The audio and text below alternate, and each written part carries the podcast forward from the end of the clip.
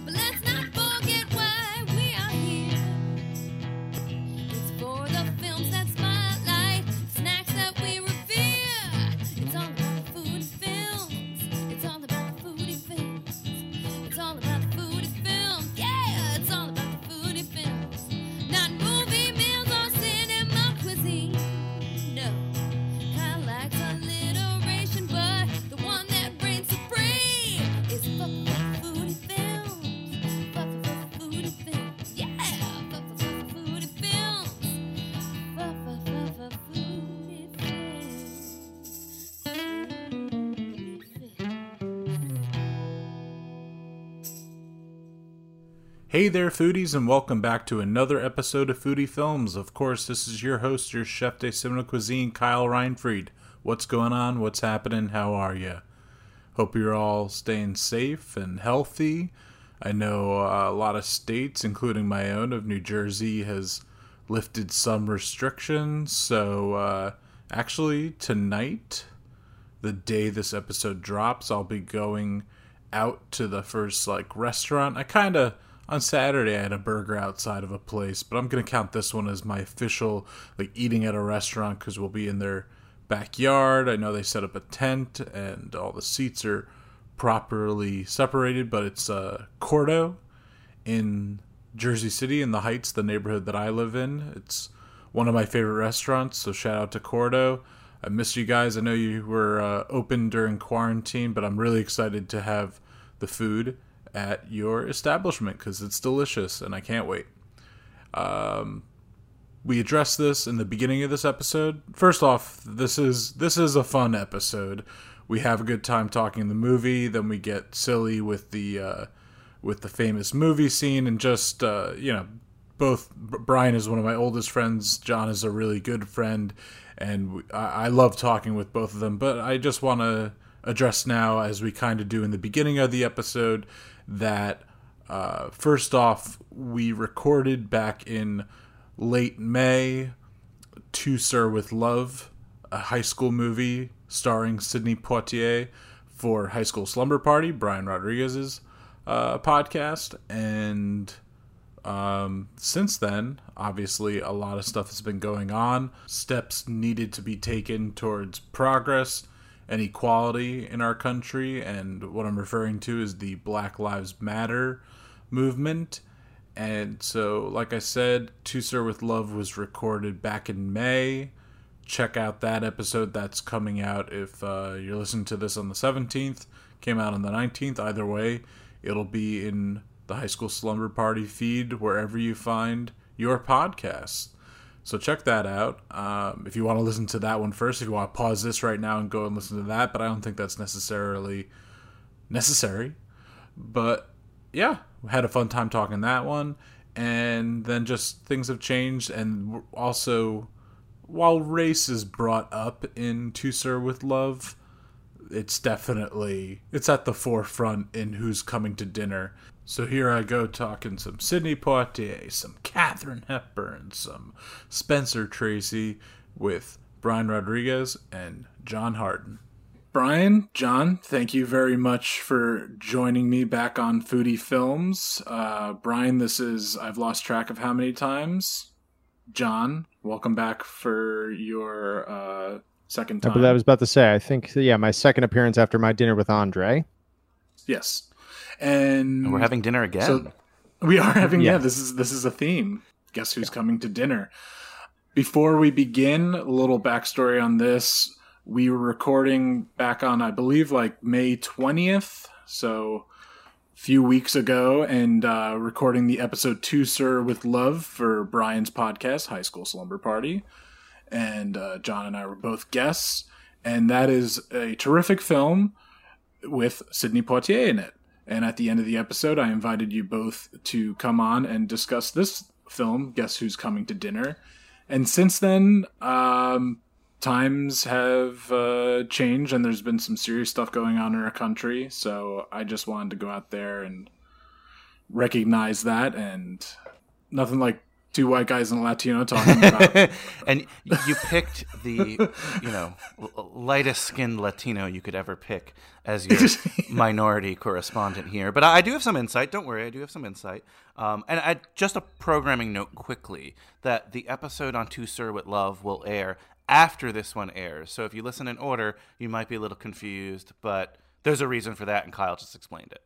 Yes, so this is coming out. This is uh if you're listening to it the day it comes out, it's June 17th and on June 19th go on to High School Slumber Party and you'll hear what I really enjoyed that episode talking to Sir with Love.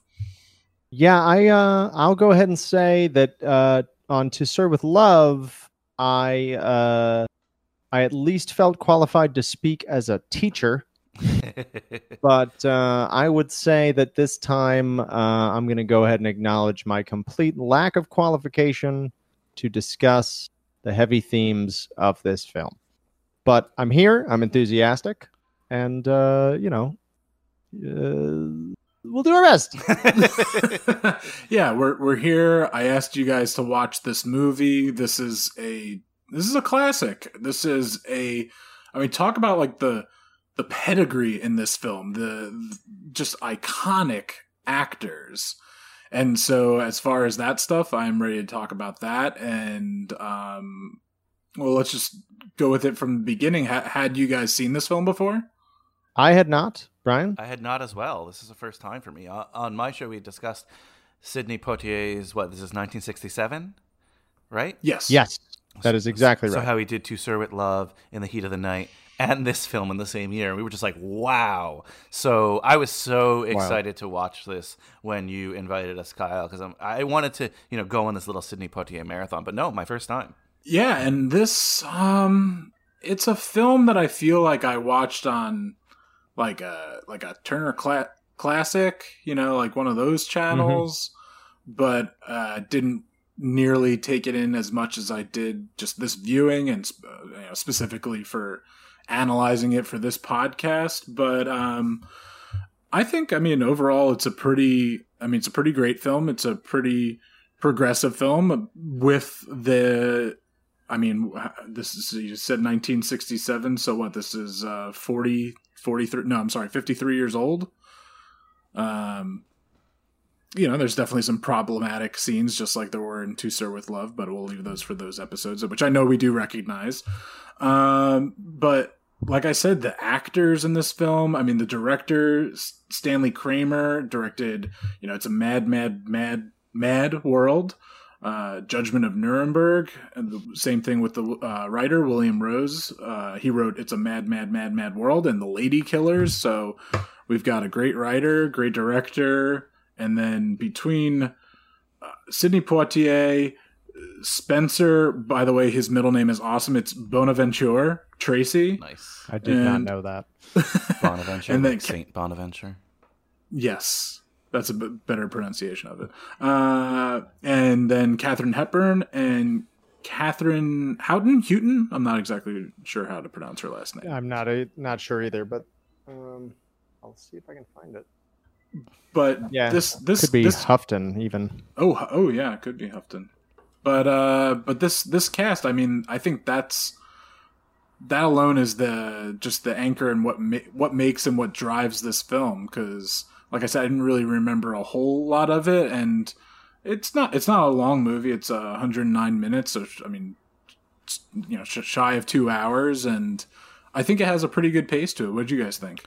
Oh, definitely. Um, I actually really enjoyed the film. And Kyle, right off the bat, you get an original song for this, which is awesome. I know you love that. Yeah, exactly. This is foodie film, so we have lunch and dinner. And the thing I wrote down that was like, oh wow, I always thought the guest who's coming to dinner was Sidney Poitier's character, but in fact, it's his parents who they really say, guess who's coming to dinner for. So Yeah, Exactly, you get the, get uh, the get line, the yeah. title in the dialogue. Yes. Always a uh, always a Oh, exciting moments in the theater you know it's really wonderful because you can hear the blue hairs in those moments go "Ah."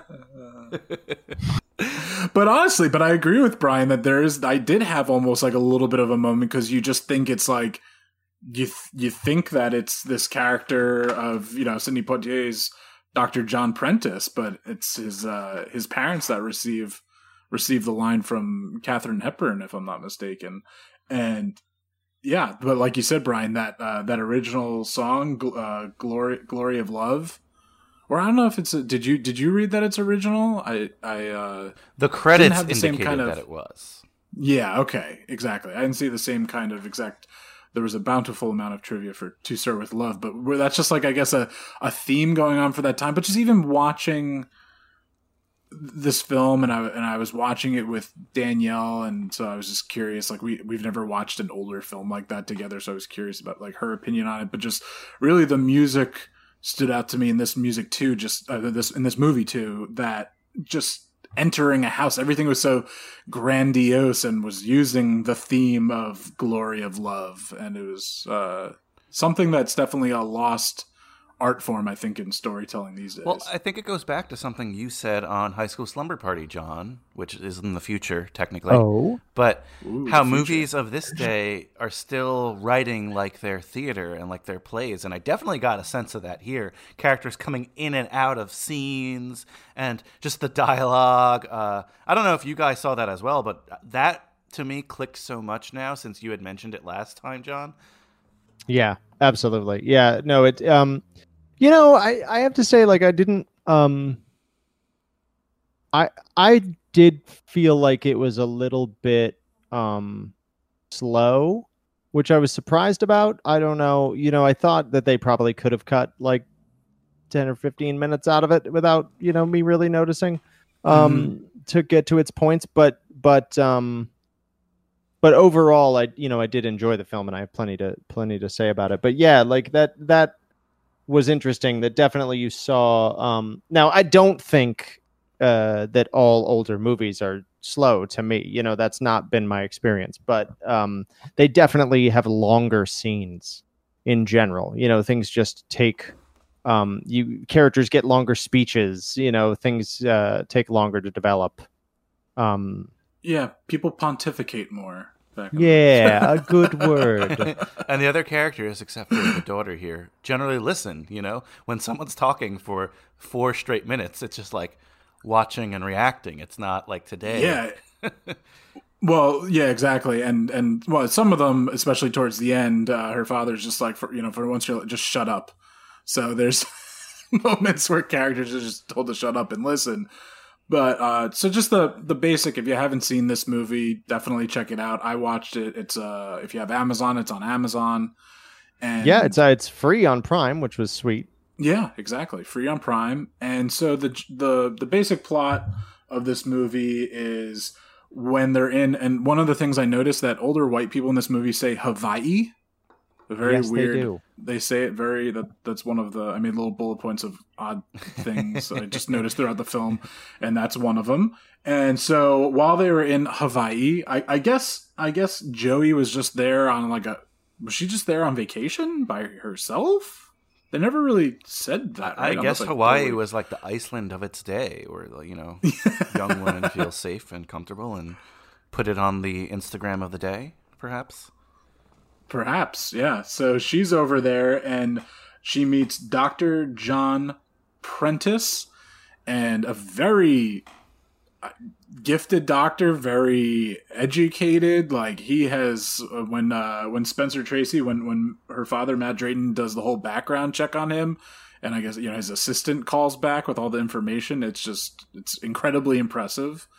And so he's there uh, speaking at the University of Hawaii, and they meet. And when they meet, they fall in love. At least she falls in love with him within 20 minutes, as she tells her mom and everybody, because she tells everyone everything in this movie, even that they haven't slept together yet. Uh, they're very, very forward in this movie for the most part. But uh, and so after meeting in Hawaii and I think they're or Hawaii, they're there for ten days. and they decide before he has to fly to New York to then fly to Geneva. Yes. for three three months, six months, some longer period of time. To, Um, to work for the World Health Organization. Something in the yes, news the these days. exactly. It's very it's a very uh, poignant film and very very appropriate for these days. Um, so they're just like, okay, let's make a little pit stop in San Francisco, and we're going to tell my you know her parents and. They're going to be fine with it because they're lovely liberals that will accept anything and everybody. and then we'll go and then he was going to go to geneva and she was going to meet him in a couple weeks and they were going to get married there and that was that was the plan and not even the plan that was just like that was knowledge to her and he is for sure a skeptic and you know for the times re- reasonably so Yeah, I don't think he's a skeptic about her. He's a skeptic about whether her parents will no accept him. No. I mean, he, he's got a interesting past here too, right? Like he's a widower. He's I'm not laughing. I was laughing at like whoa because when I heard it, like his It's wife heavy. and son died in an Yeah. accident. I was like, what?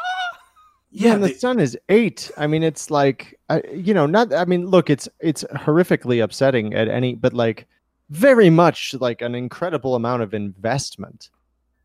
yes they die in a train accident in belgium like eight years prior So or something like that or 10, year, 10 years yeah exactly 10 years like just say train accident like i mean we learn that he's a he's a worldly man and he's not he doesn't have one said practice and he travels around uh, but like yeah so specific and just the way that they well actually before we even really go into the film can i just ask you guys have ha- if both of you have seen Get Out, has like did Get Out just like kind of put you on edge with this film? I wasn't thinking about that. um, no, because I was one. I wasn't thinking about it. I get out didn't even cross my mind. Now that you say that, I'm Okay. like, oh, okay. But I, I know where you're coming from. But I just did not expect this to take that kind of turn. I don't know about you, John. No, I wasn't expecting. Yeah, not the same turn, but just yeah, it was planting seeds in my mind. I yeah, I realized actually. Um, by the way, you're right. I don't think they actually tell us how old the son is. I think you're. I think I was taking that eight from the fact that it was eight years ago. Gotcha. Um, but um, no, yeah, I didn't. You know, I didn't. Uh, well, hang on, because I can make a connection there. I don't. I don't know that I was consciously thinking about Get Out that much, but what I will say is that look, it's 1967, and I recognize that on some level they're you know doing their best. I mean, I'm I'm not a fan of in general like looking back at things um 40 years ago and saying like you know and using a modern lens to look at them right like Mhm. it's it's always uh, i'm not i don't know that's a whole we could talk for quite a while on that and and there's a lot more that needs to be fleshed out in that opinion but um my point is just there are a number of kind of microaggressions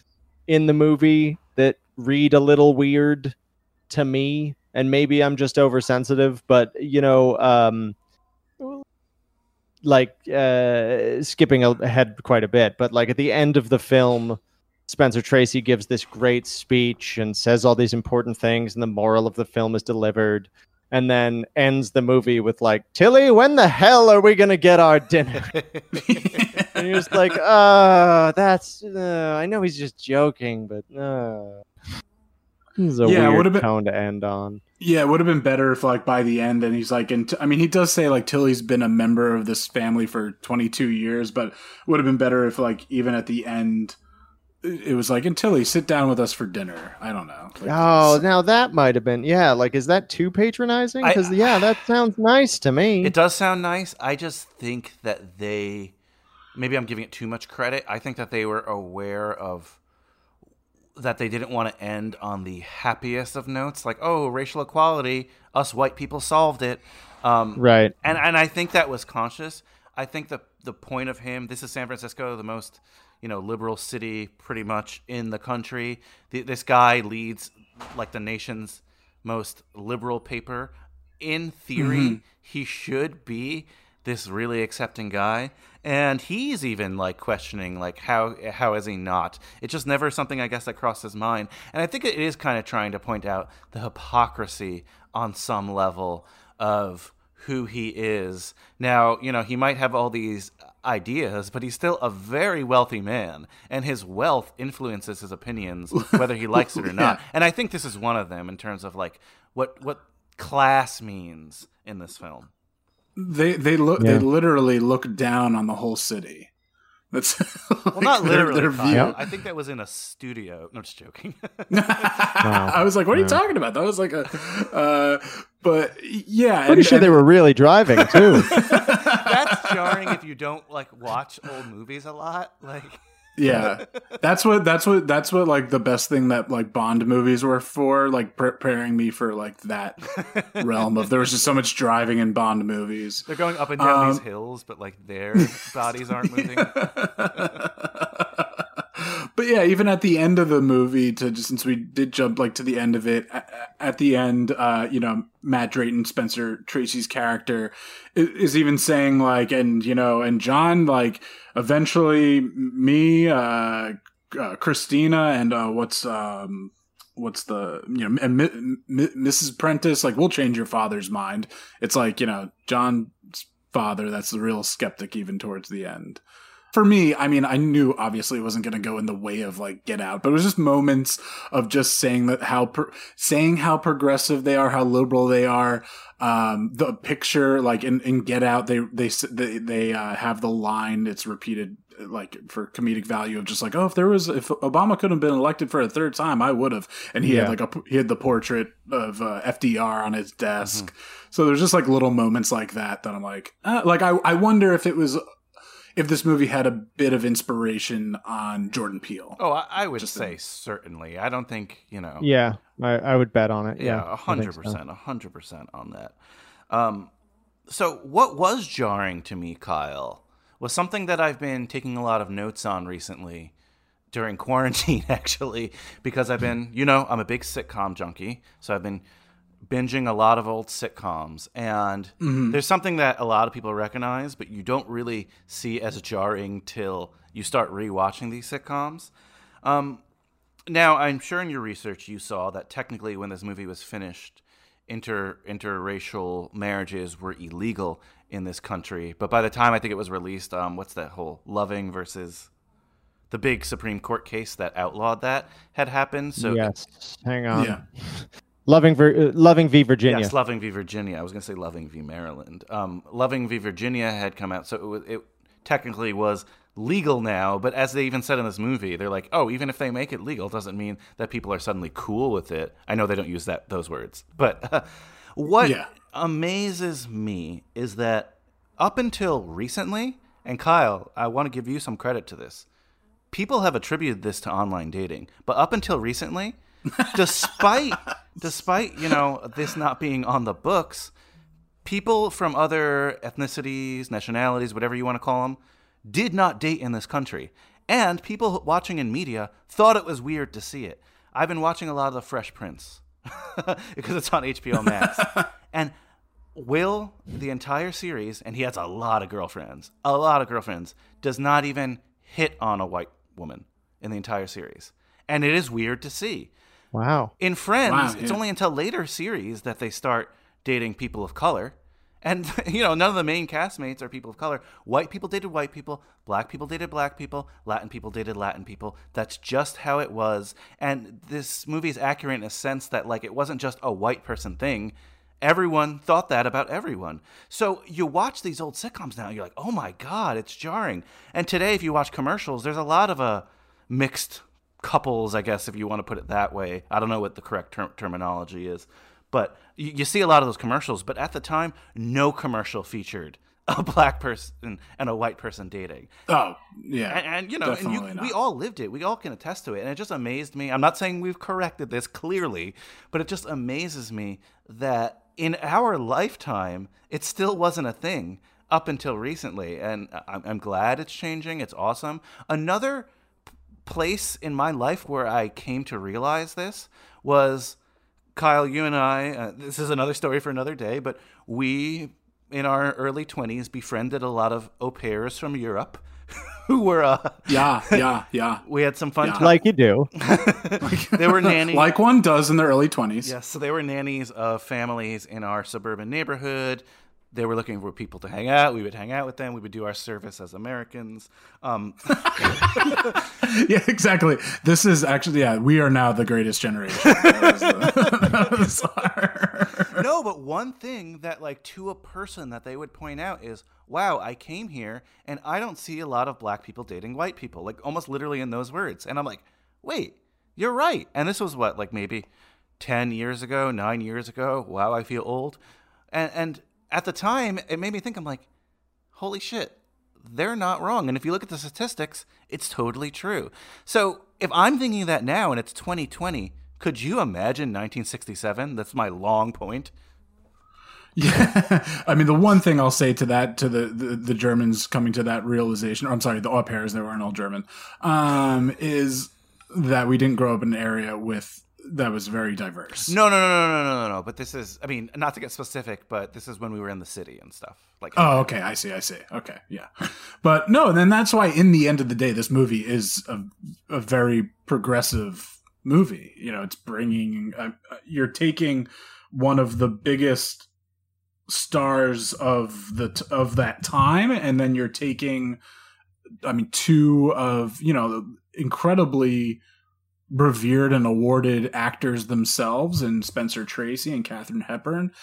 And i, I mean that's what's also that was surprising to me. This th- watching it this time really taking in is while it's called guess who's coming to dinner and you might think that it's you know uh, sidney poitier's character at first or it's really going to focus like the plot is about the two kids and their relationship or he's not really a kid but I mean, it is. It really is the Spencer Tracy, Katharine Hepburn show. yeah, and she'd win an Oscar for this. Um, Yeah, and I, I don't know if you mentioned it yet, but this is their ninth movie together, and unfortunately their last film together. And you could tell that, like, I don't know, you know, with like her voice and his voice, they had chemistry, but it was that like, I'm not going to do it. Maybe John Harden, the actor, will do the Ca- Katharine Hepburn impression, but um, it's you could tell that they Damn had. it! You could have asked me beforehand. I would have practiced. Not my show, John. Not my show. ah, that's mine. Sorry. like where do you summer like that kind of you know like and and it's it was cool to me because this is obviously not a film of like their golden era necessarily but they clearly have a different kind of old time film chemistry that i would akin to people having chemistry on stage again like to bring that trope up again. Yeah, uh, uh, supposedly, you know, the the tears that were filling her eyes during um, Spencer Tracy's monologue at the end when he's talking to everybody, those those were real because they knew, like, she had to even put up her salary for the film as like collateral or you know, in, all insurance reasons because they didn't think that he was going to make it, and then he passed away only I think like a few weeks after they finished shooting. Yeah, like yeah. What is this? Like seven? Hang on a second. Two weeks? No, no, no. Two weeks after Tracy filmed his final scene, uh, "Loving verse Loving v Virginia" was, uh, you know, um, the the ruling was given, but but yeah, he died within two weeks. He died within two weeks. I'm finally. I'm sorry. I'm understanding what I'm reading now. it's insane Yeah. it's insane Yeah, and like yeah, and he was he was only only sixty seven years old. I mean that you know it's not. I'm sure it's a little older for back then, but it's still not old. Um, and Brian, like you said, she ended up winning best actress, and I you know not best supporting. They're recognizing she is you know like one one of the leads. It, I mean because it is an ensemble film. Um, and then it won for best writing, and it was a nominee for best picture. So Oh, and I'm Hmm. sorry. Oh, oh, there's a bunch. There's a bunch more. I didn't even. There was an image in the way, so I didn't even see it. There also the other nominees were for uh, Spencer Tracy, uh, for Cecil Kellaway. By the way, that happens today, and you give that award to Spencer Tracy because he died. I'm not saying he doesn't deserve it or anything like that, but like, you know. yeah, uh, one Yeah. thing though about the Oscar ceremony, I don't know if you have this in your notes, Kyle. Obviously, this is 1968, and Martin Luther King Jr. was assassinated like either the day before, or the day the Oscars were supposed to happen. So very topical again, and they pushed the Oscars back a couple days because Sidney Poitier and the other black actors who were nominated for things or involved were just not going to attend out of protest. So I thought that was like super uh, topical to today and uh, the, the t- subject matter of the film and in the heat of the night for god's sake so everything's like coming together 67 68 for better or worse I did the count. It received, uh, you know, ten nominations, and and of those ten, won two. But those, yeah, exactly like you said, just the manner of in which the events took place were just. Uh, I was about to say hauntingly similar, but just un- un- just unfortunately similar that we can make comparisons to what's going on right now. Absolutely. Like in, in Spanish, we say like la lucha, right? Like the, the fight. And there's this kind of arrogant belief that every generation has that like they're the crusaders, bad word, but you know, they're the the, the fighters and that this is this is a, a new fight. But when you watch films like this and you read the stories, like the fights that people have, it, it's cyclical. It, has been going on forever. And it's a watching a movie like this and then reading stuff about it, it really makes you think like, wow, this is this is an ongoing thing. Can I ask you guys? So obviously the the I mean as they as they say they're going to face so many problems. So without the problem the problematic of race in this movie or that these characters will be facing um what do you think about them like how fast they met falling in love and just even like the character of Joey is just so I don't know. She she was ge- getting to be too much at some points for me. well, the truth comes out. um, yeah, I, I mean, you know, it's. I think it's like reasonably well explained. Um, you know, it's funny. This is a thought that I had. Um, my uh, this is a whole story. My I I had a friend in college whose whose dad um his mother had passed away when he was pretty young and his dad was now remarried to a woman who was probably only like 7 or 8 years older than my friend. And he hated her you know? And I, I like i think very much it was like the kind of hate of a you know 18 year old guy who's Mhm. you know and she's not his mom and and all of this kind of thing. And and i remember thinking about this this was such an important point to him and i you know we had had a lot of conversations about it that on some level this is complete speculation on my part but you know there's something maybe there where i personally find her energy kind of tiresome and a little bit naive and it's like too much but i can understand if you're a widower um you know being attracted to that kind of energy and optimism Mhm. again you know to feel like somebody's going to pull you out of yourself and be like hey everything's going to be fine you know um and be like wow like what wow what is it to have that attitude you know like Mm-hmm. I wish I still had that, you know, and maybe that's I, it's sort of believable to me because of this other story that I, you know, remember. Um, Yeah, no, it makes sense. absolutely, John. Um, while I wouldn't do it, I think it serves a good thing in the film to have us uh, sympathize or empathize with uh, the parents because nobody wants their child to have a hasty marriage no matter what. Like, it's not just a racist thing that they're feeling that way, right? Like- Sorry, something so funny about the sentence. Not just a racist. no, but you know what I No, mean. but- I'm not saying Yeah. that's- yeah, no, I do. right. I'm not She- making she- fun of you. She's she's 23 and he's 37 in the movie. In real life, they're very. They're I think he's around 40. She's 22. Like, uh, I mean, it, Yeah, they it- they it close to their real ages.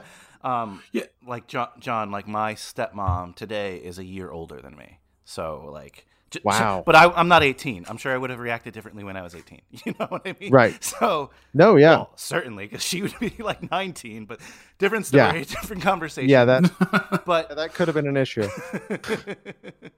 um, no, but I, I think you hit the nail on the head, John. Like it, the movie gives you enough where it's not as crazy as it could be. Like he doesn't seem like a deviant somehow. Like he's taking advantage of her, uh, her like being naive or something. Like he, he he seems like a pretty reasonable guy, and, and we'll talk about that a little bit later because I do have things I want to say about him in particular. But continue, I guess.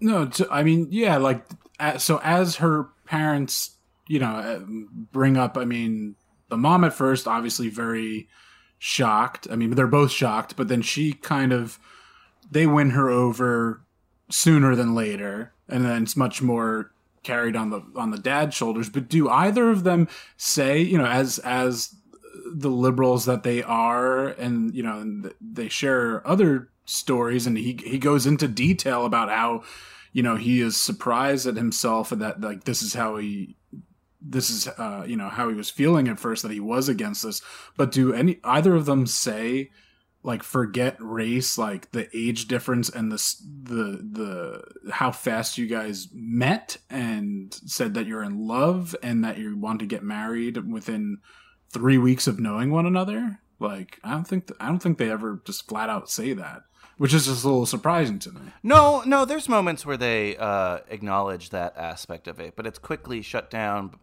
by things like you know, oh, you know, I normally wouldn't do this. This was more her call. You know, we're we're just so in love. Those kind of things that did make me uncomfortable. Yeah, but I was referring to that, Kyle. I wasn't really referring to the Yeah. age difference. When um, I, I just think again, they they do enough for me. That it's not as crazy. Plus, this is 1967. People did that a lot more than they do today, believe it or not. I no, I, I have watched uh, Mad Men, so I'm well. aware of this. I did like though, I know all about it. this is foodie film, so we have to mention some of the food and drink here, where they Oh, of course, yeah. briefly go to that uh, cocktail bar with like some of their friends, and and they're kind of a big juxtaposition to to uh, our main couple, and they're like, oh. You know, it took me three years to know I wanted to marry her, and I was living with her for two of them. So it does acknowledge that there are other viewpoints out there. Um, but yeah, it, it is it is crazy, crazy that they don't know each other for that long. But I see it as to that whole question of, and I'm not trying to trivialize this, but he didn't want to sleep with her. Maybe till after he got married. Maybe that's something she really wants to do. Also, he's traveling abroad. It's not as cool at the time if she just tells her parents, "Hey, I'm gonna live with this man." you know, abroad, and not to mention, you know, the color of his skin as well. That like marriage to them at the time seems like the most, dare I say, like kosher option, if that makes sense. Yeah, the most. I yeah. Now that you say it that way, like seems like the most uh, noble way, or just like proving that they do love one another. That it's like you know that it's this real thing is is is to get married, but at the same time, I mean, I, I guess the overall idea, the the theme of this movie is, you know, love. I don't, I want to say love conquers all, but End podcast right there. End pot, yeah, exactly. But no, Spencer Tracy goes into that whole monologue, and at the end, he's just like, you know, like I, if you guys love one another half as much as I still love my wife, you're gonna be okay. Like your your love will be okay. You two will stay together, but you nonetheless, you're still going to face a lot of problems. Yeah, but he's like of- to the haters, screw them. Yeah, exactly. That's the that's the main quote on uh, Spencer Tracy's grave from this movie. Yeah. hate is gonna hate. Spencer. Tracy. Uh, just, I mean, we're, we are going to talk food scenes. We are going to ask you guys your favorite scenes, but other things I just kind of wrote down just as like little bullet points of things that popped out to me was um, just having. They have a very progressive Monsignor in the film. That was very surprising. That's like I feel like what we all, not what we all, but uh, in our heads, maybe the ideal Catholic Church is like what this guy's view, you know his what he views this relationship as and his voice to the Yeah, dad. I'm sorry. I'm just also laughing because he's such he's such a ridiculous Irish stereotype too. though.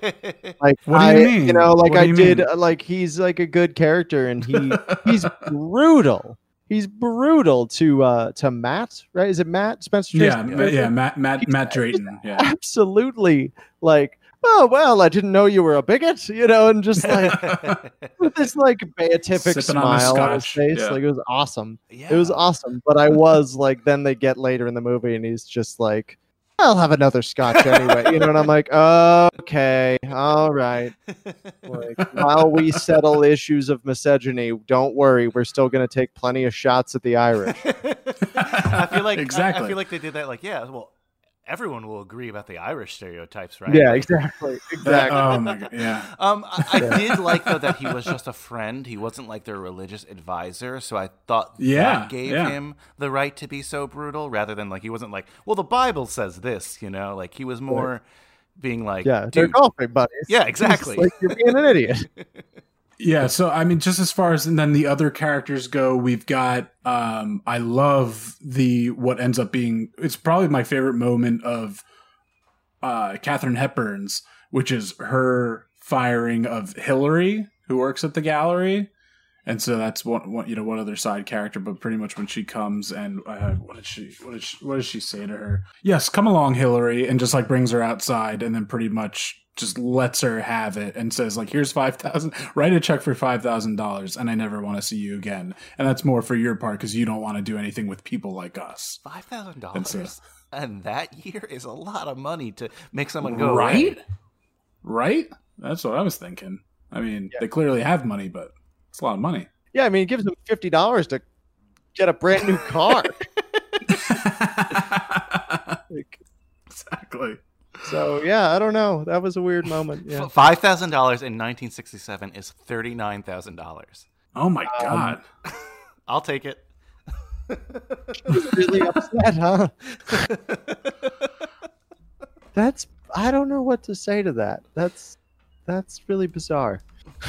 You're a That's a racist. Here's forty thousand dollars. Go away. Yeah, seriously. I'd be like going to the next person's house. Jeez, who else can I offend today? That's ridiculous. Wow, that's outrageous. But maybe that was Uh, like their kind of way of like saying that like these people throw money at problems. Like that's just what they do. And I think it's more of that class thing that maybe doesn't translate to today's viewers as much. Yeah, for sure. I think yeah, I think that is the way that they handle things, and I, I mean, th- and they definitely are learning things about themselves more. Matt, in so that like he is, you know, everything that he stood for and he's built his career on.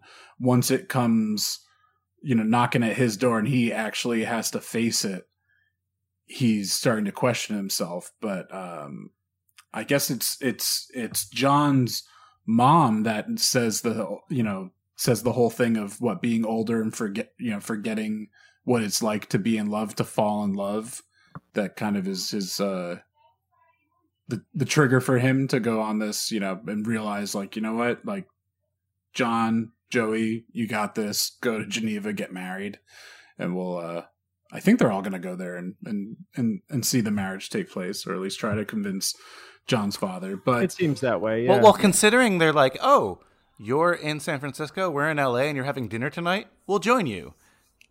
Like, you know, I, I, I, this is the jet set age.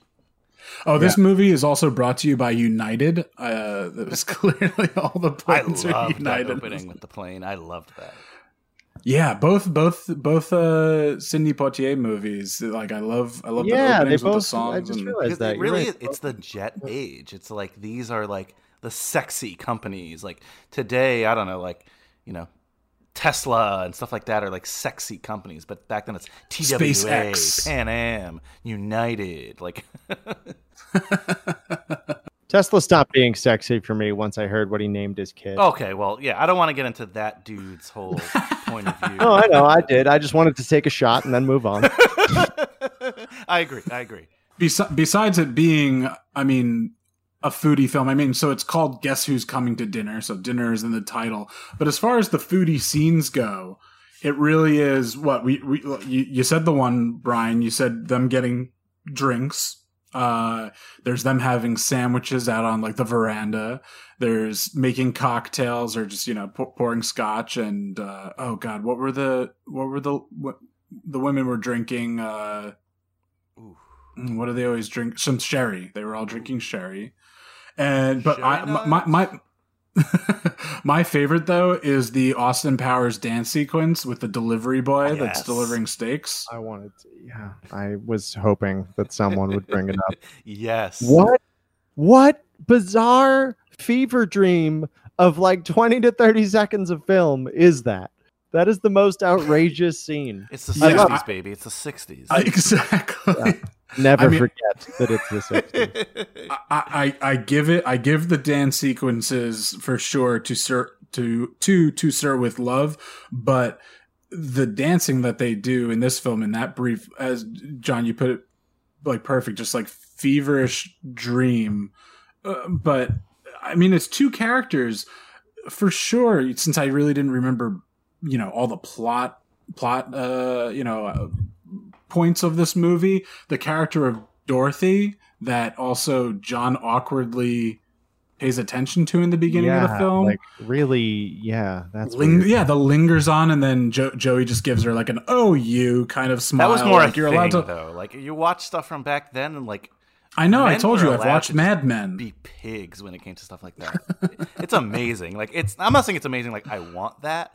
But again, from watching all these like sitcoms from the '90s, they do that there too, and it's like, oh, you sassy man, like looking at that young lady. you know, it's so weird. yeah, that's very strange. And then yeah, the character never comes back. Neither of them. Yeah. But the delivery guy, I like, you know, I like didn't think he was going to be yeah. anything. But yeah, she just like she gets this whole little intro, and I have no idea what she's in. Like, why is she in the movie? I I- thought. I thought- Sorry, well- continue, Kyle.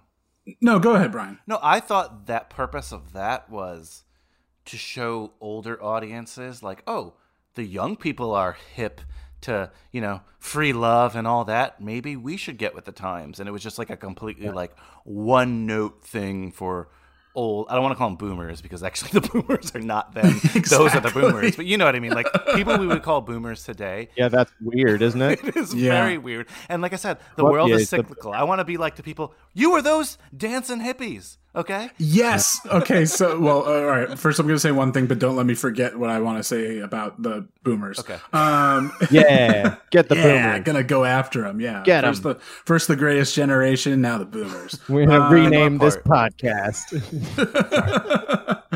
But no, the the characters of so her name was Dorothy, and then it's just delivery boy played by Skip Martin. Uh, like I don't know. I, I I guess what you're saying, Brian, makes more sense, especially for that time and what they're showing. But I thought there was maybe gonna be a little bit more character development, and just see that these two kids or maybe like I don't know, at least hanging hanging out. Maybe they don't have to fall in love as well, but w- wouldn't have been.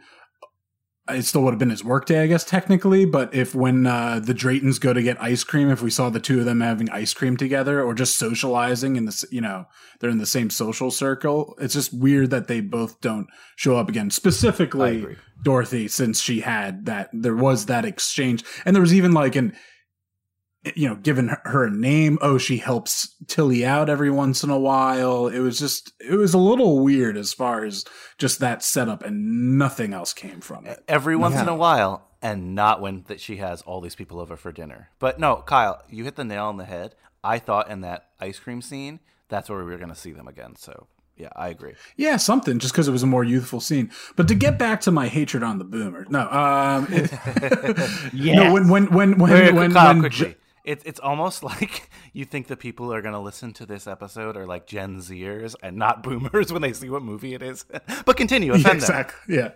Uh, um, no, i- i- is that like w- the speech that John gives his father at the end and saying like, you know, this is this is our time and everything like that. Like, take a step back, like, and I'm. Excuse me for quoting this, but him saying to his dad, like, you see yourself as a, you know, as a colored man, I see myself as a man, but just pretty much him saying, to, like, your generation needs to learn from us now.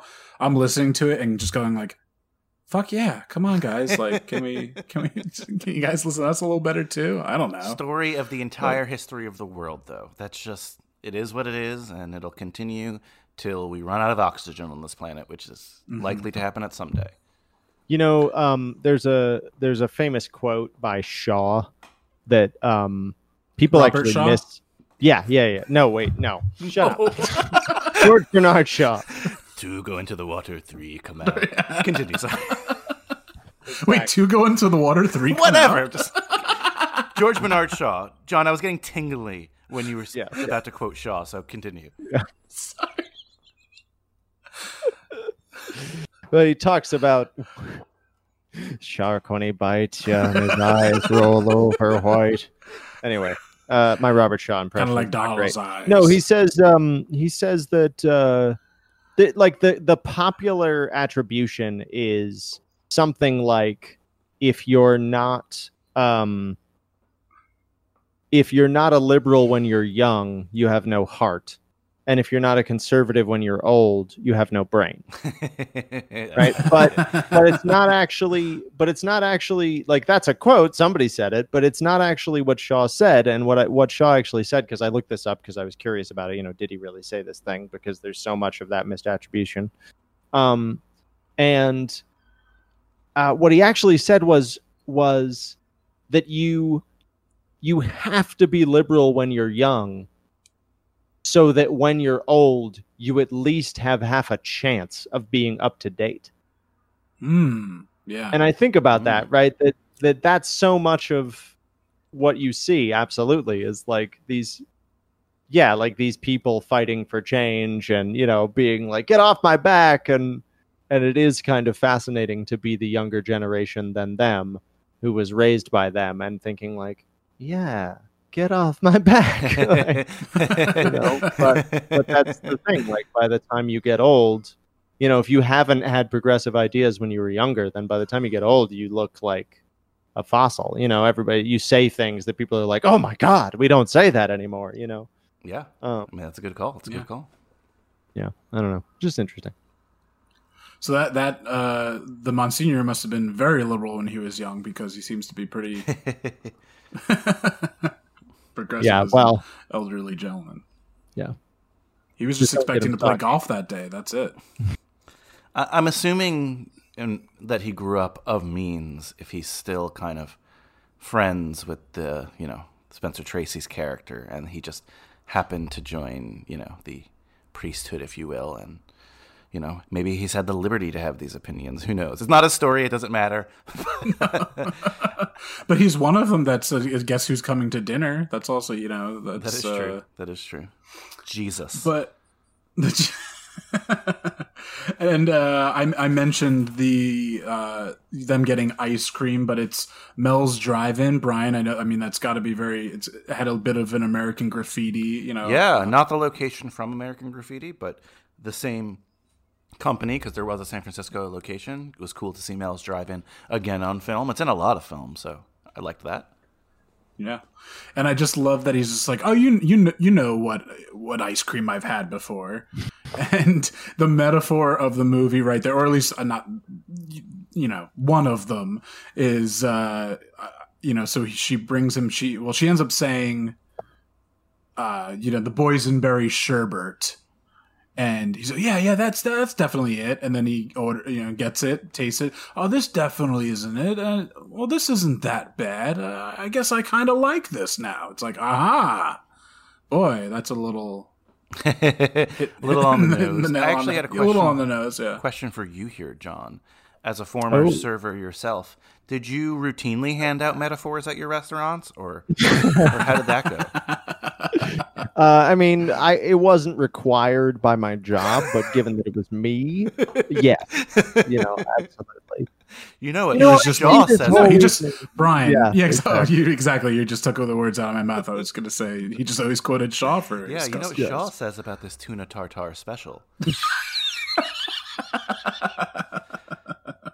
Uh, do Do you guys have uh, a favorite scene from this movie, or just even favorite interactions, characters? apart from the delivery guy and the dancing, um, I was really struck by that. Um, I was really struck by the the writing and the and the power of the performance in uh, John's scene with his dad, Sidney Poitier's scene with his Mm, dad. Yeah, yeah, yeah. um, Mm, yeah. and that speech to me was was something it, it just struck me as better written than some of the other um some of the other scenes. In terms of dialogue, you know, I guess I just maybe who knows, right? I mean, I gotta I'd like to have watched the movie again. Um, if I were gonna really critique it, you know, I try to not just let it sub be subject to whatever the mood I was in um, on that particular evening. But it just felt to me like I like structurally, it's a well-made film. Mm-hmm. Um, you know, like they they complicate things well, and they built the situation really well, and it was brave of them to make it.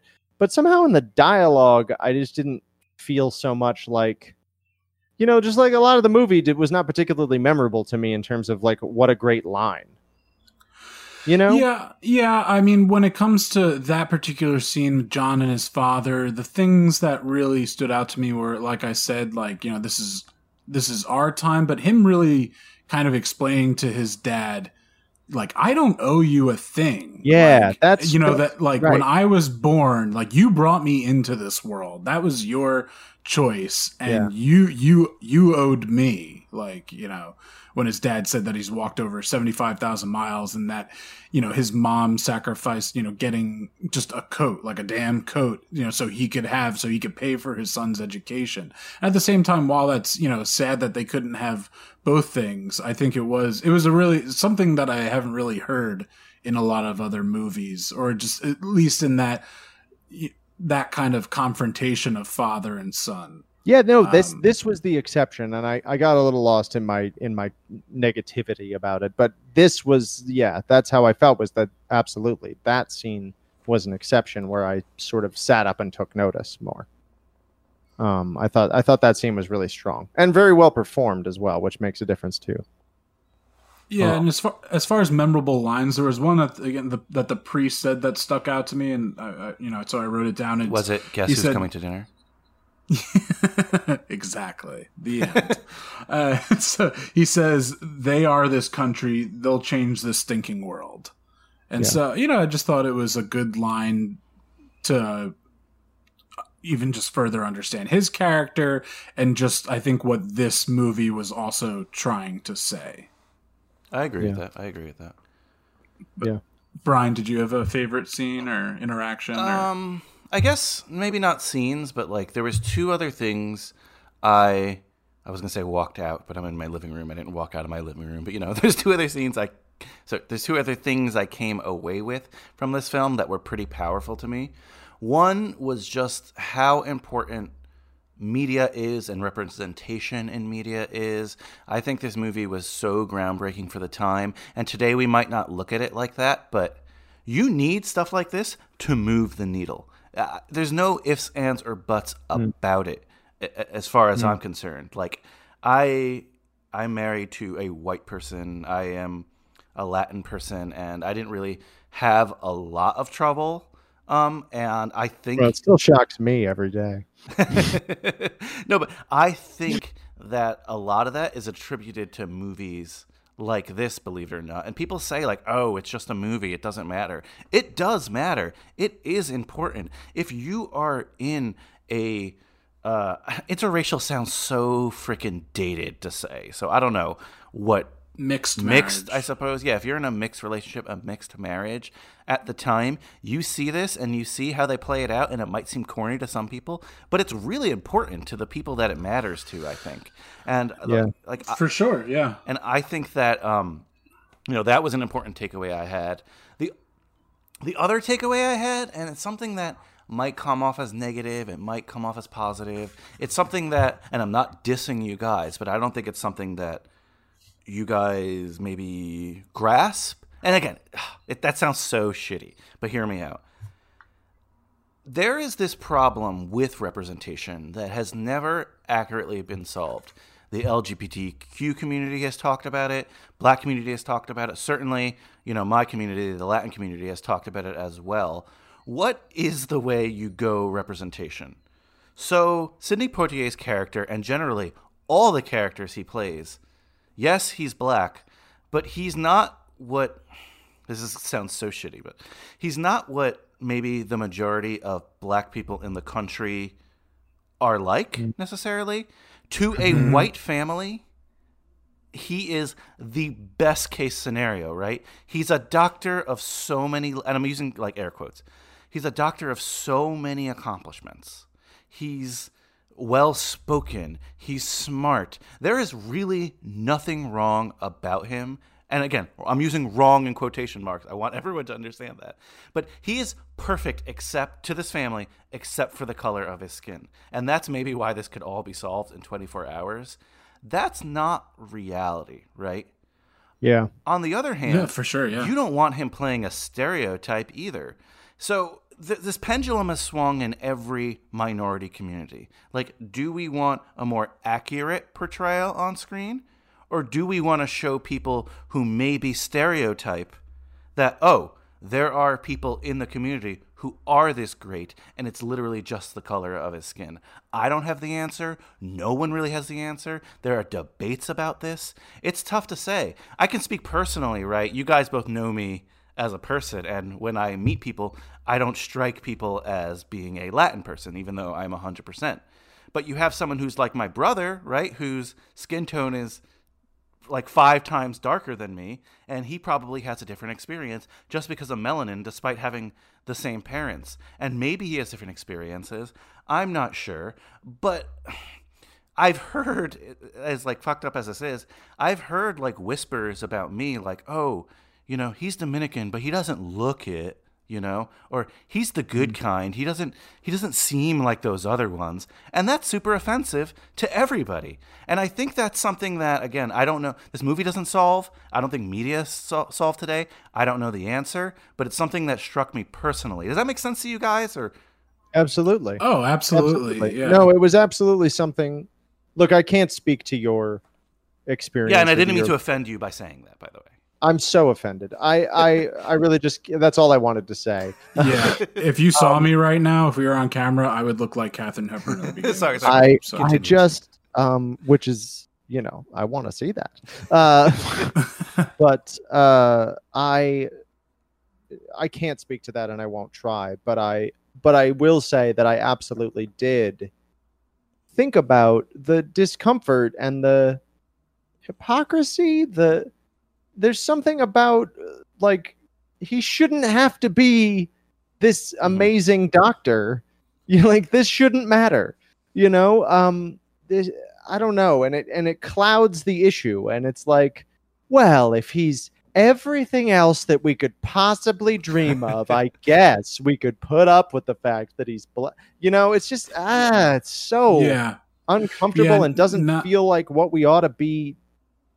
But that's the reality of where they're at, I guess. I don't know. No, ex- that's what I was going to say. And like, yeah, not to defend in any kind of way, but that's the reality, especially for then and to make this film. I mean, that's what, you know, for the most part, people in general, but, but especially younger people, they look to their idols for some guidance, and that tends to be actors or athletes. And we're seeing people speak out now or and saying, you know, some are saying good things, some are saying bad things. Some people are just, you know, are saying like, I, I don't understand how I would. And John responded to your story, Brian. Like, I, we can't imagine. We don't understand, you know, like w- what that what that feels like. But in this for this film, I think that that's what they were trying to the best of their abilities to Yeah. do. And they were like, you know, and some was for just the story in the movie, such as making it that they do love one another and like the all all the reasons that like okay, so it's just pretty much about you know that it is about the color of their skin why they maybe shouldn't get married as soon um not the age or the time time you know the manner of their relationship. But i think it's uh yeah like that it's just when they were making this film they're like okay we they had a checklist almost like what can we do? What story can we tell? And then almost like do, making doing you know what there i'm sure there's checklists for an mpa rating. They just went okay th- yes this yes no yes this like and you know maybe some even executives said like guys we just can't go and do this. But at the same time there also isn't a lot of african american you know leading actors so they put Sidney I Poitier mean, I in mean, that yeah, role and, to be and clear, they- there are. They're just not given the chances. At this time, yes. Yeah, well, yeah, yes, that's. I'm sorry. Yes, at this time, yeah, exactly. They're not. Yeah, they're not given. They're not given that opportunity. Or if they are, they're playing ancillary characters and very like like Tillie in this movie playing a servant Yes. or playing I- you know some. I think something media, Like that. I- again, I come away from this movie feeling happy because I think media has the capability to move the needle. But to think that any one movie is going to solve the problems of racism in this country is absurd. So, this is 1967. I think it does a good job. And I think culturally, if you look back, it really did help. It's a movie that I remember watching Rugrats as a kid, and they cited this movie in, in one scene. You know, it's like this is a movie that is translated today, so it, it helped. It clearly helped, but again, it doesn't it doesn't solve the problem. And yeah, I mean, it's yeah, it it it, brings up some some interesting points that also translate to today that I don't think we have the answers for in any community. But you know what film did? Guess who? Starring Bernie Mac and Ashton Oh. Kutcher. Absolutely. That movie solved structural racism. thank you, thank you to the late Bernie Mac, who also passed away. you know, like Spencer Tracy, not right after the film, but like a couple years after. So, rest Oh in peace, God, Bernie this- Mac. Rest in peace. This whole concept is cursed. You, you try to move the needle on Um, racism, you're cursed. Yeah, no kidding. Is there anything else that you guys really want to touch on with this film? I, I, I, mean, you know, there's uh, be, besides the the silliness of oh god, I already forgot Dorothy and the uh, meat delivery boy. I felt like there was some like not full closure with Tillie. You know, she seemed like she had a lot of aggression, and you know, I mean. I mean, she noted that she's been there since Joey was born, and you know, helped raise her, and then uh, you know, and uh, Matt says how she's part of the family, but there's the aggression she has towards John Prentice, and pr- pretty much saying like, you know, oh, if you stick around, you're really going to find out from me what Black Power actually means. I, like, you know, I she, think that she's always going to have that aggression. I also thought that this character was put in here. I don't know how to put this, but to quell some of the white people who went to the theater to be like, oh, not all black people are Black Panthers. You see, some of them don't think that what the youth is doing in the street is a good thing, um, which I, I didn't obviously did not like. But yeah, I, I see what you mean, Kyle. Not everything's going to be solved in literally something that that takes place over a couple hours, but I don't know. I don't know. I mean, maybe she was an accurate representation of how someone, you know, in her position would have felt at the time. I'm not 100% sure of that. I, I don't know. I haven't done the research, but it was a little weird. It did make me cringe a little bit when she was saying those kind of things. But on the other hand, maybe she's just really, really, really protective and she's just saying things to scare, hopefully scare uh, John off. That's definitely one of the more Yeah. troubling characters. Um, looking at this movie now, um, she's not. I I don't know. I don't know. But yeah, it's hard. I don't know what it was like.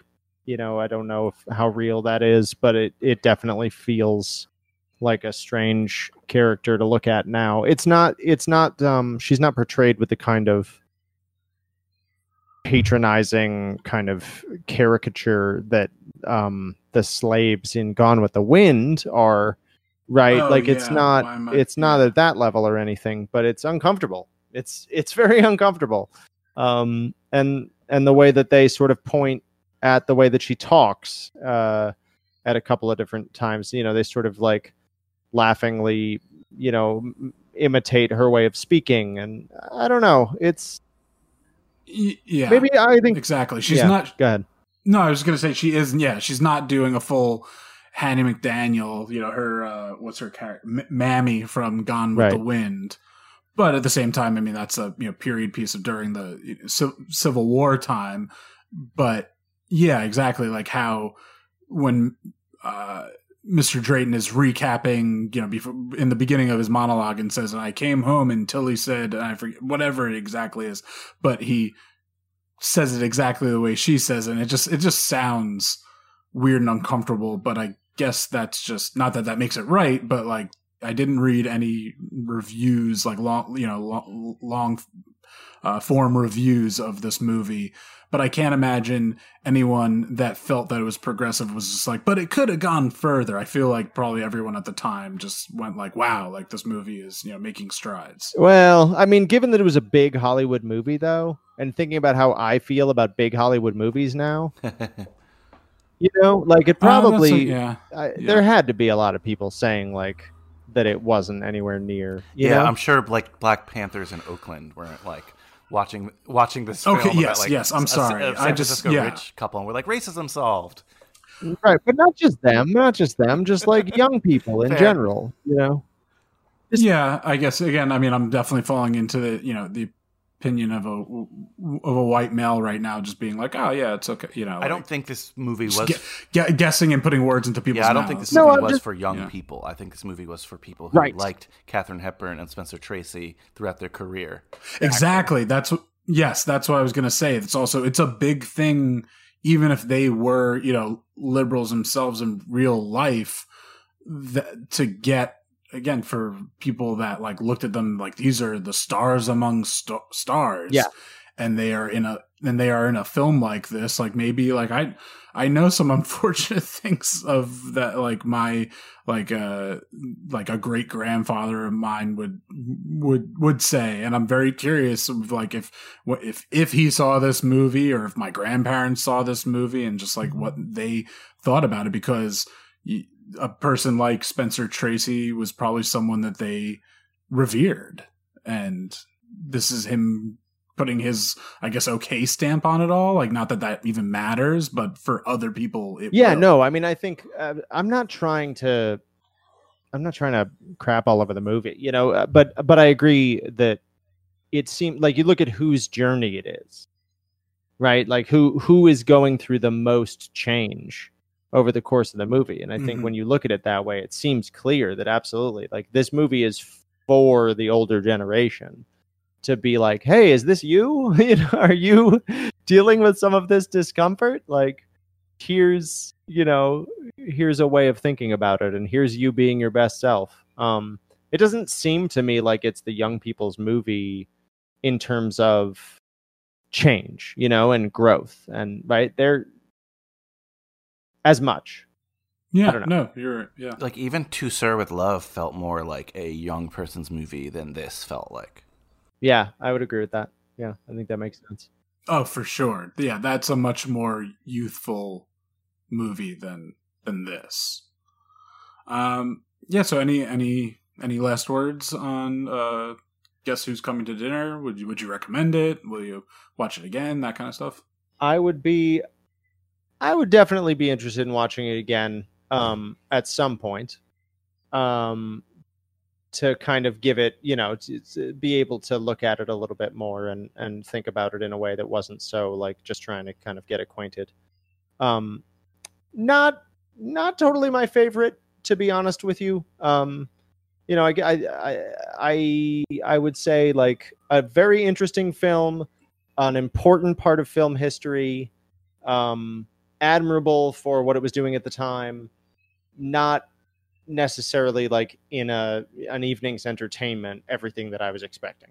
As far as just the performances from an actor's Oh, the uh, performances are excellent. any- I, the, I mean, the actors are unimpeachable. Like, if I haven't said that already, it, it was more just I don't know. Things struck like the the like I said, the sort of dialogue and the pacing for me was not what I what I wanted. But um, but yeah, that that's where I that's where I'd leave it. Kyle, did you mention that the um the daughter is the niece of Katharine Hepburn? I didn't. And actually that I didn't know that. there you Yeah, so that's her name's Katharine as well. She's named after her aunt, and her aunt, you know, was pretty much wanted her to be in the film, and they have a resemblance. So I thought it was cool. Yeah, that's that's one thing that actually I uh, wrote down as far as that they they are like a great mother daughter duo in the film. So that's actually that I didn't find that information. So that's uh, thank you thank you for sharing wild. that. That's a because Yeah, so for Katharine Hepburn really felt like it was a family thing on set because here's someone she worked with in Spencer Tracy, and eight other films, and then the person playing her daughter is her actual niece, who she was incredibly close with. So, I mean, I think that added to the film. In terms of the movie, you know, I, I really liked it. I think it moved the needle, like I said. And as we talk about this, I just realized things about society as well. And, you know, maybe this is a hot take, but, you know, our, our first black president, Obama, he's a mixed person as well. He's born in the 60s, I believe, early 60s. Now, not before this movie. I'm not saying his parents conceived him because they saw his this movie, though. But Or is this the Obama origin this? story? This movie? Is- yes, Obama origin story. exactly. But August 4th, 1961, yeah, there you go. in Hawaii. In Hawaii. Hawaii. Wow, Yes, connections, Hawaii. connections. But a- as we talk about this, I realize, and again, maybe this is a hot take. Maybe people aren't going to like saying this, but the way that this movie moves the needle with a guy like Sidney Poitier, I think Obama was kind of like that for a lot of, uh, God, this sounds so terrible, but a lot of white people who voted for him. Um, and where he's a very educated man, speaks well. That's not to say black people are not educated. I want to be clear about that. But the perception of Obama is very much like a Sidney Poitier perception, if that makes any sense. And we could criticize this movie all we want, but that moved the needle. The Obama presidency moved the needle even more, obviously, because that's real life and we're talking about movies. And I think there's some merit to that, but I think we can do better today in 2020. Not the Obama thing. I mean, I think we could do better with these characters in movies, if you will. So, bravo for 1967. If this movie comes out today, it's a corny piece of shit. you know. but performances aside, performances aside. But um, loved seeing it. Love what it means to culture. I'd love to hear a, a black person's point of view on it. Um, so, Kyle, get on that. I'm kidding.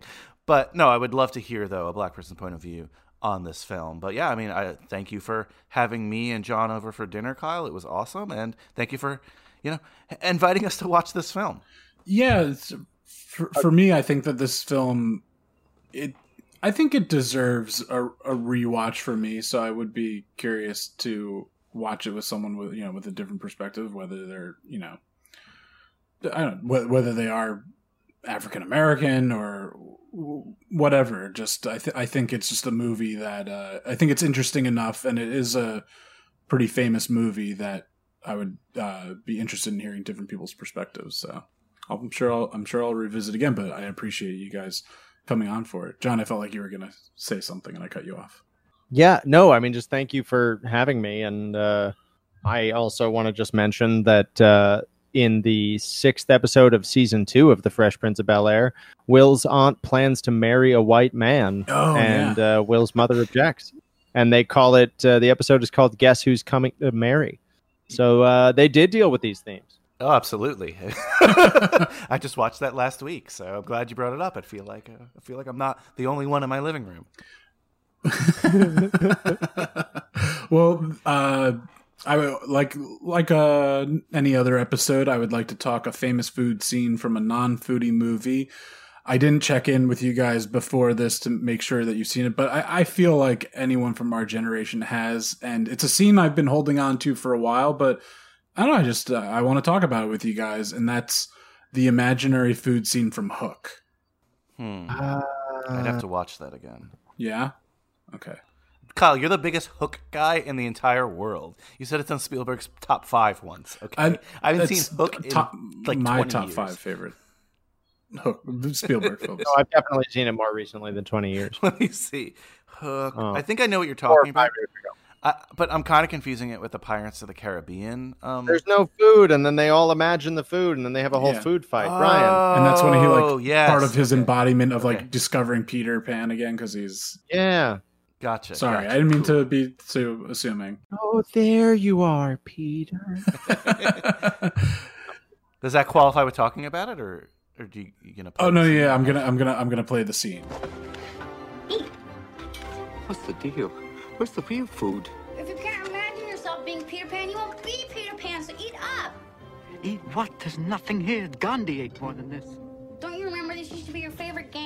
Eat your heart out, you crinkled, wrinkled, fat hag. You're a very ill-mannered young man. Do You're you know a that? slug-eating worm. Come on, you can do better than that. Can't believe you're encouraging. Yes, yeah, show me your fastball, dust brain. You paunchy, sag bottom, puke pot. You are a very poor role model for these kids. Do you know that? I bet you don't even have a fourth grade reading level. Hemorrhoidal suck navel. Well, maybe a fifth grade reading level. Boil dripping, beef fart sniffing, bubble butt. Someone has a severe caca mouth. Do you know that? You are a fart factory. Slug slimed sack of rat guts and cat vomit. Cheesy scab picked pimple squeezing finger bandage. A week old maggot burger with everything on it and flies on the side. Substitute chemistry teacher? Come on, Rufio, hit him back. Mung tongue, Math tutor? pinhead, Prison barber? mother lover. Nearsighted gynecologist? In your face, camel cake. In your rear, cow derriere? Lion crying, spying, prying, ultra pig. You lewd, crude, rude, bag of pre-chewed food dude? Masquerade Peter! You man! Stupid, stupid man! Rufio, if I'm a maggot burger, why don't you just eat me? You two-toned, zebra-headed, slime-coated, pimple farming, paramecium brain, munching on your own mucus, suffering from Peter Pan envy. What's a paramecium brain? I'll tell you what a paramecium is. That's a paramecium. It's a one-celled critter with no brain that can't fly. Don't mess with me, man. I'm a lawyer. Benny, Benny, Benny, Benny, Benny, Benny,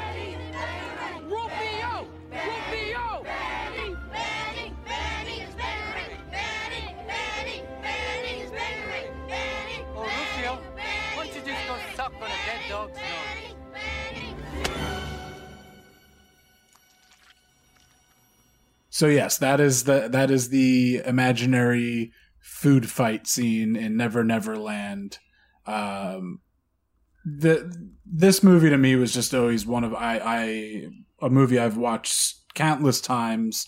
If you gave if you asked me my top five favorite Spielberg films, it quite assuredly would be on that list. Some might call me crazy for that. I don't care. It's just something. I, feel like we're. I mean, we're all creative, you know, people, and so I mean, just as far as this scene and using imagination and uh, what what what is it? What does it mean to you guys? Um, it's certainly not in my top five Spielberg films. I I'm the one who thinks you're crazy, but it, it's a fun film. There's a nostalgia aspect. It's always nice seeing Robin Williams getting to do his thing, right? And uh, of course, you get- Rufio, one of your favorite characters of all time. You said he was in your top five. Um, I saw him recently in a film I covered on High School Slumber Party, but I'm a cheerleader. Oh wow! I mean, yeah, he, he's he's pretty cool. Uh, I don't. I need to watch this movie again to really really understand. Uh, Julia Roberts, Tinkerbell, right? Yeah, Like, um, yeah. It's it's certainly interesting. I know it's in the lower of Spielberg's like canon according to critics. but Oh, definitely. that bad. No, it's not that bad, but I think people looked at it as like a lot of like commercialism to it and just like Robin Williams hot at the time, Julia Roberts hot at the time, like Hoffman, Dustin, Dustin Hoffman, Hoffman, yes, not not Philip Seymour Hoffman, although that would be awesome as Captain James Hook. But th- just this this scene and just where it is in the film, he's just in such denial and doesn't remember that he's Peter Pan and he's with the Lost Boys and he just wants to get his kids back and they're saying like you got to remember who you are. And um I don't know just during the I've I've I've been uh, you know out of work for 3 months now and just trying to uh via the podcast be creative and just finding finding my place. And so I, I watched this movie again recently and it just stood out to me even more just him kind of rediscovering himself and finding i mean robin williams is there anyone better as far as you know like showing like your inner child? He just was just the human Uh, yeah, personification of that. But uh john anything particular to say about this this scene this movie Um, when he says, "You lewd, crude, rude bag of pre-chewed food, dude." I genuinely he calls Rufio a nearsighted gynecologist. like I'm just one like are you as sure as I am that Robin Williams just wrote that entire thing? Oh, 100%. I don't think Yeah. you sign Robin Williams up for a role like this and be like, you have to read word for word from the script, Robin. yeah, Yeah. not even. yeah, Yeah, th- exactly. Like I just think he made all of that up and possibly some of it all in that moment. I just You Yeah, know what I you're getting. You know what you're getting when you sign on uh, Robin Williams in this era for sure. Even like Good Will Hunting, which is a serious film, and he wins an Academy Award for, he made up a good percentage of his lines. Not like out of his ass or anything like that. They're not lines like this. He was an intelligent actor, so I'm not like saying he's just fucking random or something. But yeah, absolutely, John. I 100% agree. He wrote his dialogue. Yeah, I think I mean even in this kind of scene, I think Spielberg was just like and another and another and another and they would just take you know, do takes of him saying random things uh to you know back and forth when he's battling with Rufio, but it's just pure I think improvisation from him Yeah. and just him having fun with it. I bet uh, I think that's what Spielberg I mean Spielberg that I, I do feel like this is a misunderstood movie because because a lot of his early movies is very much about like children and imagination. I know he was a child of divorce, and so I think that this was like a kind of an important film to him, and then just like about feel you know the children not being you know in the beginning of the movie he misses his son's baseball practice, and then this like you know uh, his son is like being groomed by Captain Hook in the movie. It does obviously get ridiculous, but this scene in particular, just the imaginary food fight and him like, you know, and what Rufio throws the coconut and he slices in half with a sword. It's just uh I love everything that this movie Yeah. is. They're an odd pairing, uh, Spielberg and Robin Williams, because Robin Williams is a guy, again, as we said, he can be unhinged when it comes to his dialogue. And Spielberg is a guy who's notoriously a control freak on set. Um, when he improvises, it's usually his own improvising. He loves to cut in camera, not so much in the editing room. So I was, I'd be very curious how this production went. Yeah, me too. It's it's Yeah. something that I don't do I have it on I don't know if I have it on Blu-ray. I have to see what I have it on to watch maybe some particular special features. But yeah, so th- well, thank you guys for uh, obviously talking that hook. I've been holding on to that one for a while. Um, Brian, I hope you revisit it. I don't know. I don't hate Hook for the record. I don't. I don't hate Hook. I, I, Ryan hates I Hook. have a, I have an inner child. I just Listeners, if you remember nothing else, if we move the needle in any way with this podcast, I hope it was the dialogue on Hook. and that Brian hates it. Thank you all so much. Thank you, boomers, for listening. Brian, I know you've answered this question before, but John, uh, unlike my gut instincts qu- questions, I, I, I have um, just one question for you this time. Who would be a dream dinner guest of yours? Robin Williams. There you go. Mine was Rufio, by the way. I mean, I, I wouldn't get a word in, but it would still be like I would probably Yeah, cry you'd be like- laughing the entire night. you should be like, wow, you know, Yeah. that's my really bad Robin Williams. I love. I love. You said you wouldn't get a word in, and Kyle, you came back to Co- me. yeah. Wow. Wow. Because I can't do a good. I'm doing like Frank Caliendo's Robin Williams. That's how bad it is. okay. Yeah, Robin Williams School of Comedy. He always says it. Frank Caliendo. Wow. Shout out there. Topical to today. But Ro- Robin Williams, good good choice. That's uh, I, I guess who's coming to dinner this time. Oh boy, Not I'm William I Shakespeare. You wouldn't ask him like, "Hey, did you write this stuff?" Um, I know he wrote it. Also, he would smell pretty bad. what would you want to eat with Robin Williams? I've never asked that question before. Imaginary That particular food. or to? What's that? What'd you say? imaginary Sorry. food, Imaginary food. Okay. or like swordfish and a ten year Oban. Mm. what would you want to eat with Shakespeare? Um, Oysters, clams, and cockles. Pheasant, perhaps. yeah, there you go. Yeah. Some kind of game You're- fowl. Yeah. Your goodliest guinea fowl.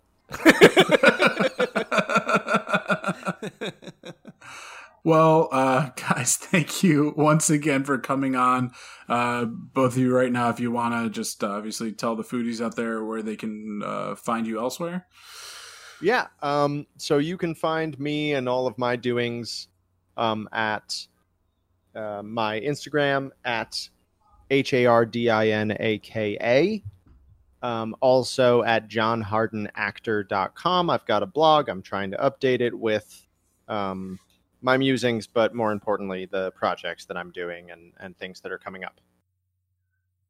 Awesome. And you've been doing, yeah, you've been doing some chess tutorials, right? Chess classes. Yeah, I've got you know I'm in a little bit of a uh, resting period for June, but um, I'm always doing on- online things. I'm also, frankly, trying to give space to more important issues at the moment with my social media time. But um, I think at some point, uh, when it seems appropriate, I will be uh, back posting some things about chess and educational resources and and um, also I've got some projects coming up, which I'm very excited to talk about. So Can't wait to eventually hear about them. yeah, Yeah.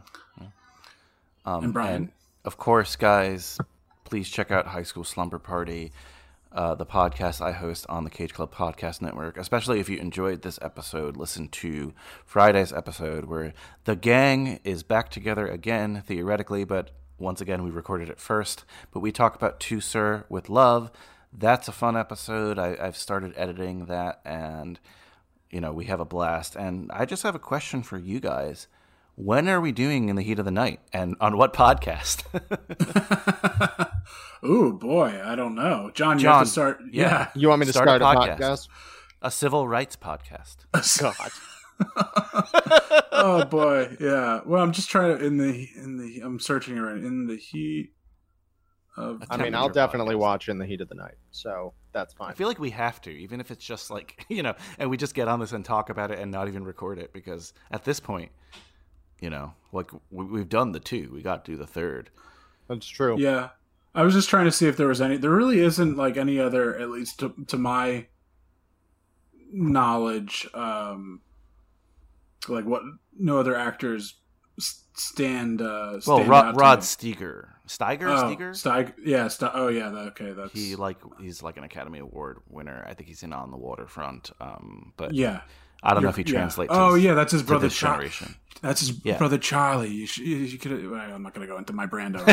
now. um, but uh, yeah, so there you go. The, the, the, you can if you if you don't want to do civil rights issues uh, podcast, John, you can do the Rod uh, Steiger podcast. Congratulations. Great. I'll get right on. welcome, welcome to the network. Yeah. Thank you. Thank you. Jo- Joey, jo- Joey, I gave him the okay. You don't need any other approval. All he asks is an invitation to my wedding. I was just gonna say that would be the trade, and Oh yeah, exactly. He does. He does want an invitation, right? Oh, Uh, badly, and who- who knows? You know? Well, you know, we, we may have more space now. We'll just say, you know, due to COVID nineteen, Joey, you lucked out. Some time has been bought for you. You could get an invite yet. well, thank you guys again. Uh, always love having you on, and uh, you know the, the the the catchphrase of "There's more to cut." I don't know who wants to say it, or if you even want to say it. I I, I talked you know. too much on this episode. Give it to Harden. Okay, John, if you wouldn't mind reminding the foodies out there that there's more to cut. Just remember, there's always more to cut. Ooh, listen to that. That was very very tutorial way of. I I love love the sexy undertones of John Harden's voice. I have to go. Perfect. Thank. You. We'll thank figure you, out guys. some yes. excuse to do in the heat of the night. Yummy, yummy, yummy,